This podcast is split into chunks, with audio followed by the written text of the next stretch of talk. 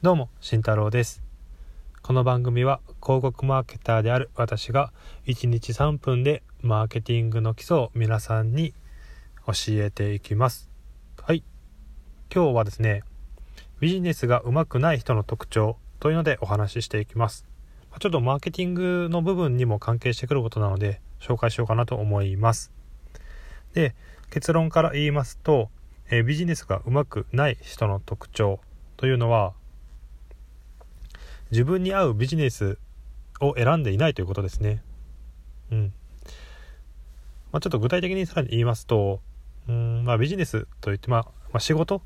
だとします。あなたが営業マンだとします。で、えー、何ですかね、まあ、何か物を売る、うん、まあ、掃除機でもいいですね。じゃ、掃除機を売る営業マンだとします。で、あなたは訪問販売で、えー、やっていって、なかなか結果が出ません。わあ、僕には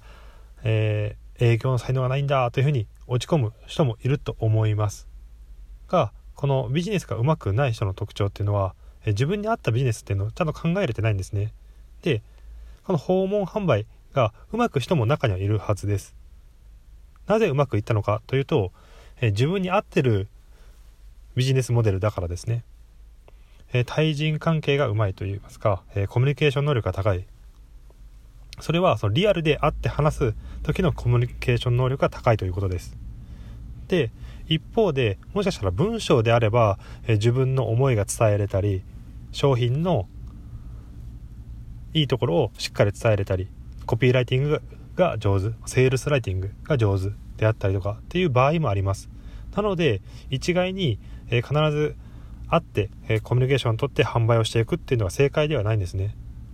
なのでしっかり自分に合ったビジネスを選んでしっかりそれに取り組んでいく。というので結果が出てくる。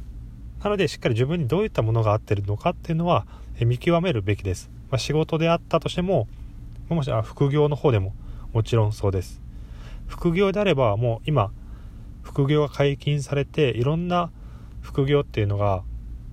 今始まっているというか、えー、世の中に出回っていますよね。でどれをやっていいのかっていうのはすごくわからないと思います。でその中で自分に合うものを選ばないといけないいけないです。でそれは先ほど言ったビジネスモデルがどう自分にどう合っているのかっていうのを考えないといけないです。音声で届けるのかブログで届けるのかであったり、まあ、いろんなやり方はあると思います。なので、えー、初めはいろんなことに手をつけてやってみるっていうのが大事かなと思います、まあ、私自身も今やってるのが音声配信ブログ Twitter、えー、Kindle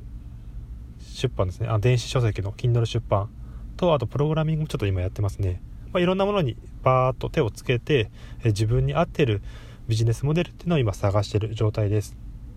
なので、えー、皆さんも、えー、ぜひ自分に合ったビジネスモデル、え探して、えそこに集中するようにしてみてください。そうすれば1年後の自分っていうのは必ず変わってくるのかなと思います。では今日、え紹介した、えビジネスがうまく、えできない人の特徴というのは自分に合ったビジネスモデルをが分かっていないということです。では、